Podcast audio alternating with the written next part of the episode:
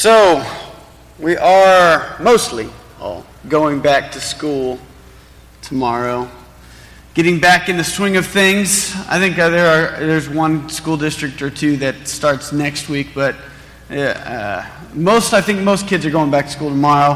And that got me to thinking over these next few weeks as we kind of get back into gear for the school year about ways that we could think about that here in Common Ground. And I thought about, well, what if we did a little Christianity 101 course, did a little crash course here. And I started thinking through, well, if I was to boil it down to 3 or 4 major points, what would that be? And I kind of came down, if you look on the front of your bulletin, to these 4 things.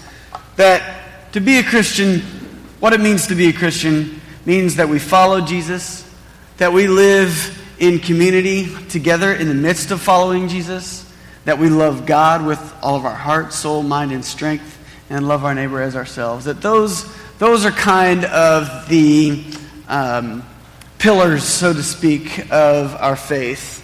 And if we could boil it all down to a few things, I think that's where we would come to. And so I want to start today by talking about the first one, what it means to follow Jesus. And Jesus in this passage is talking about what it means to follow him. And this passage reminds me of when you would get the syllabus on your first day of class. And you're sitting there, and especially in college, I can't remember how all it works now in high school, but at least in college, you would go to your first day of class and you would get the syllabus, and your first couple days you're trying to gauge, all right, how hard of a semester is this going to be, right?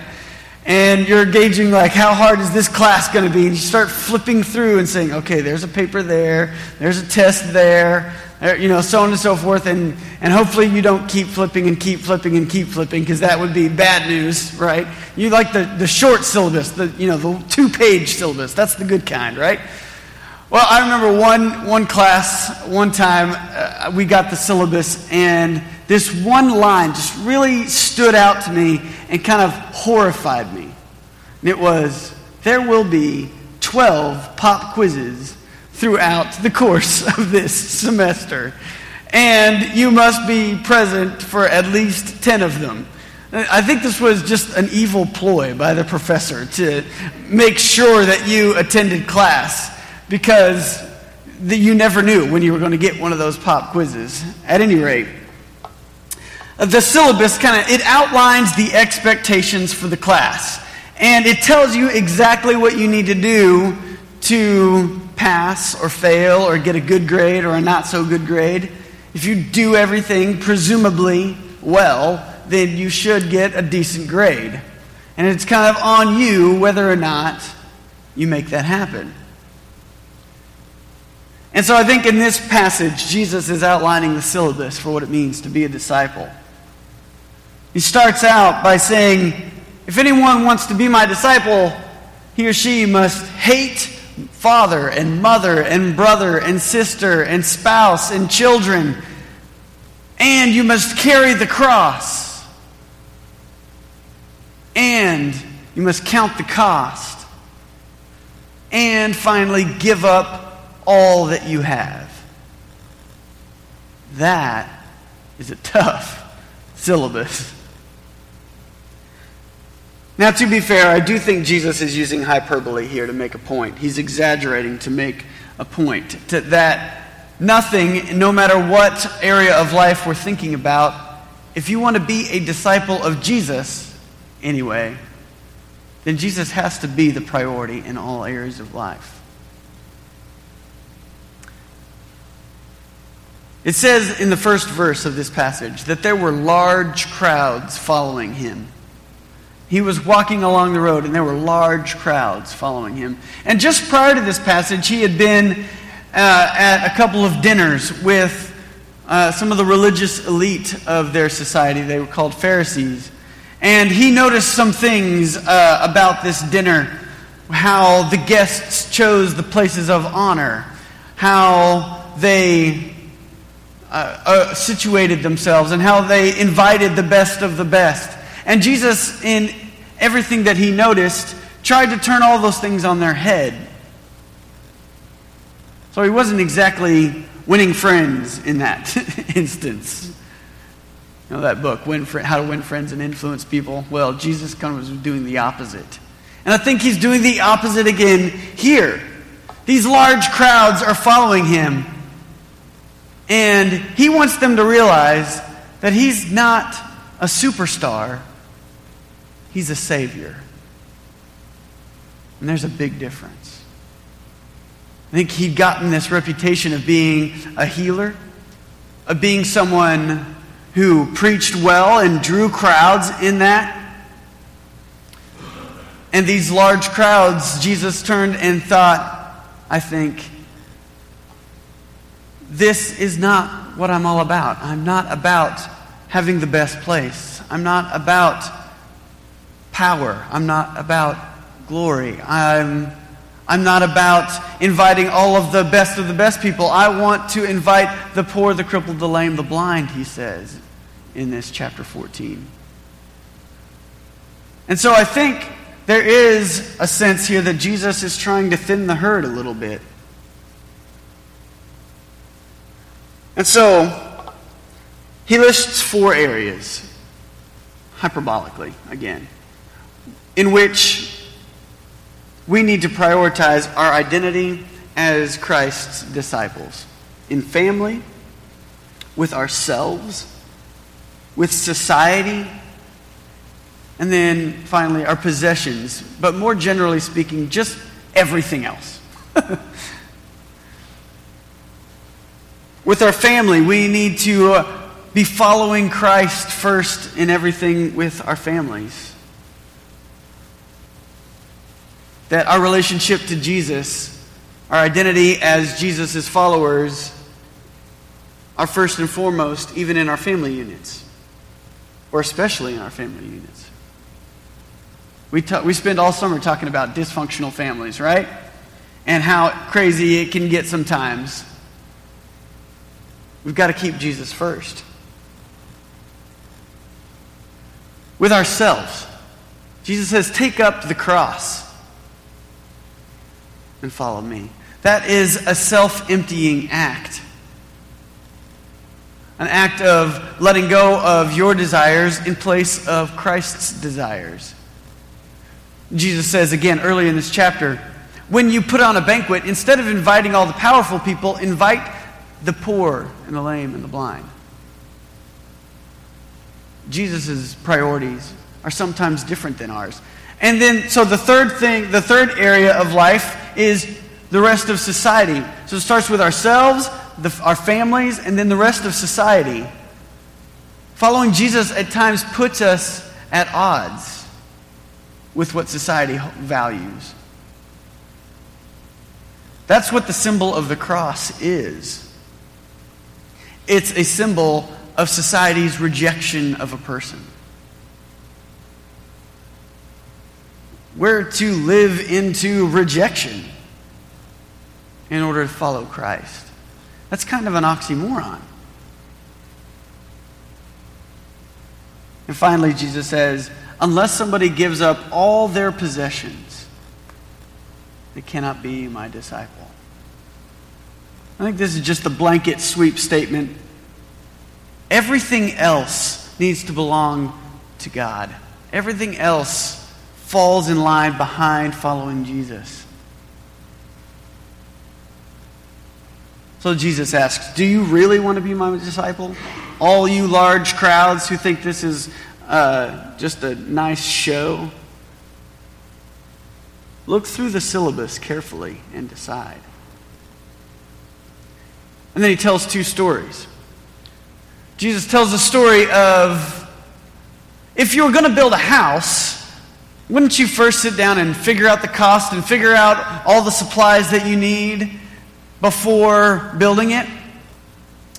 You know, my wife and I are talking about building a little addition onto our patio in the backyard and putting a little pergola up and all that kind of good stuff. And we've been talking about, well, should we do it like wood deck, or should we just extend the concrete out? Should we go all the way around, or the corner of the house, or just go to the corner of the house?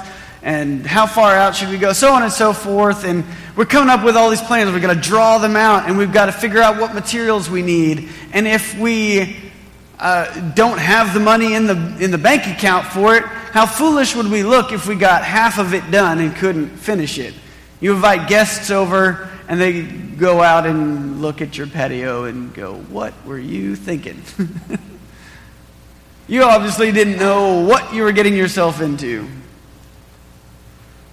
I think there's another show on TV where this one guy, Mike, I can't remember his last name, but Mike Holmes, that's who it is, Holmes on Holmes, and he goes in and he fixes up all of the crazy stuff that somebody did before because they didn't know what they were doing, because they hadn't planned out.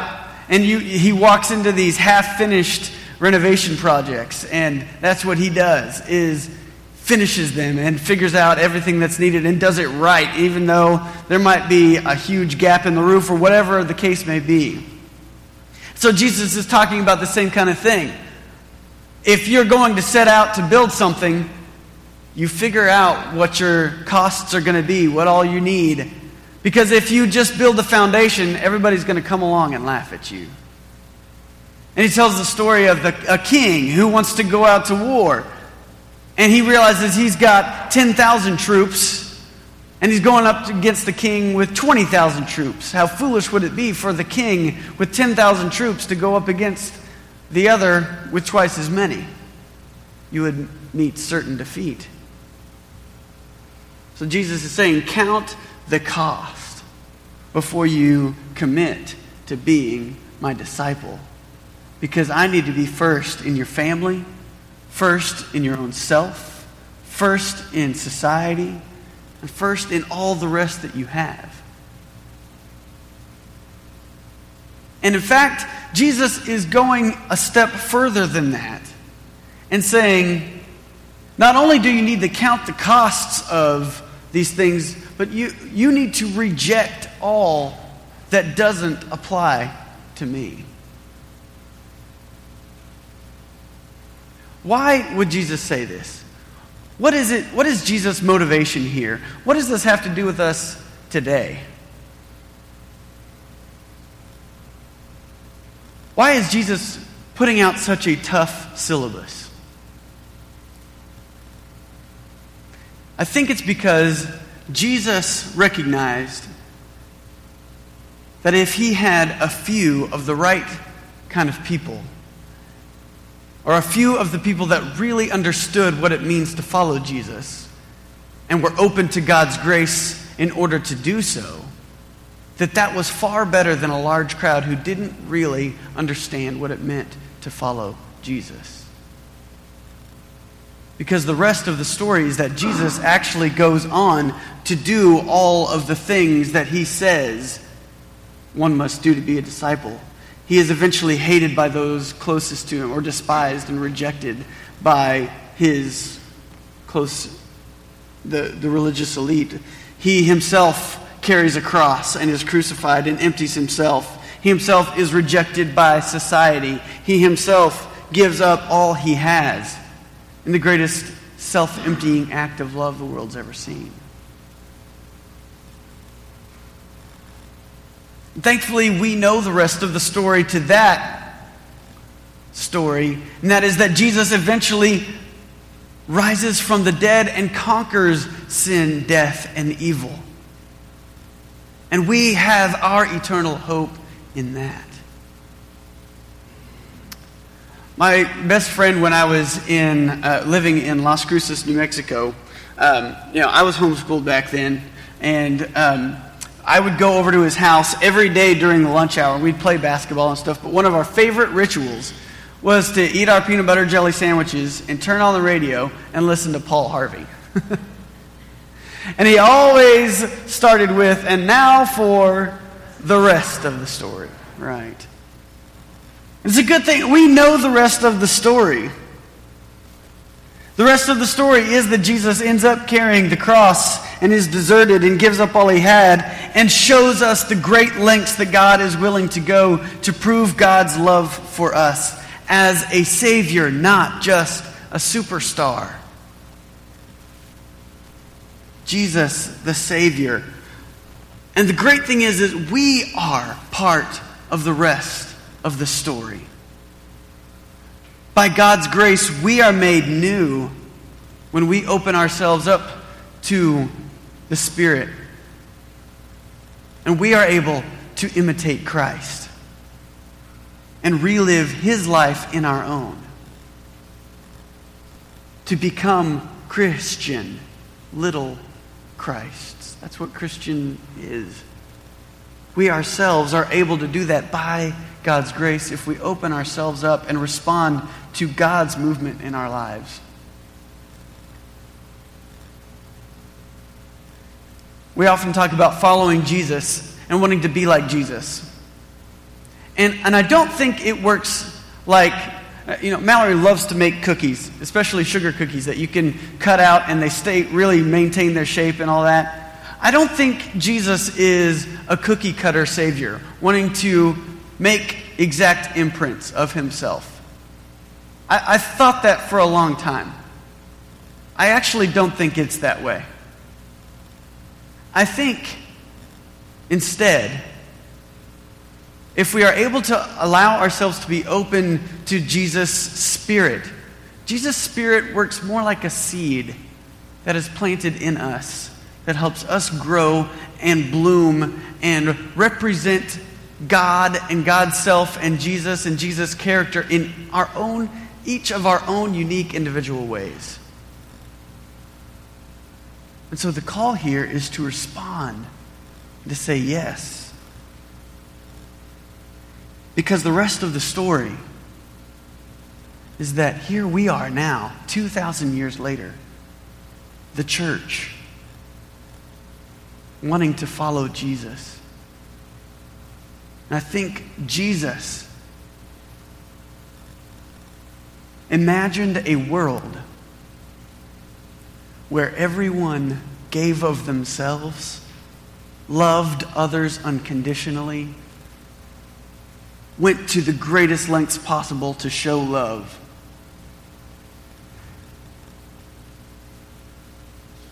Imagine what that would do to this world filled with hatred and bigotry and division and strife and violence. That would change things. And by God's grace, we get to be part of the rest of the story.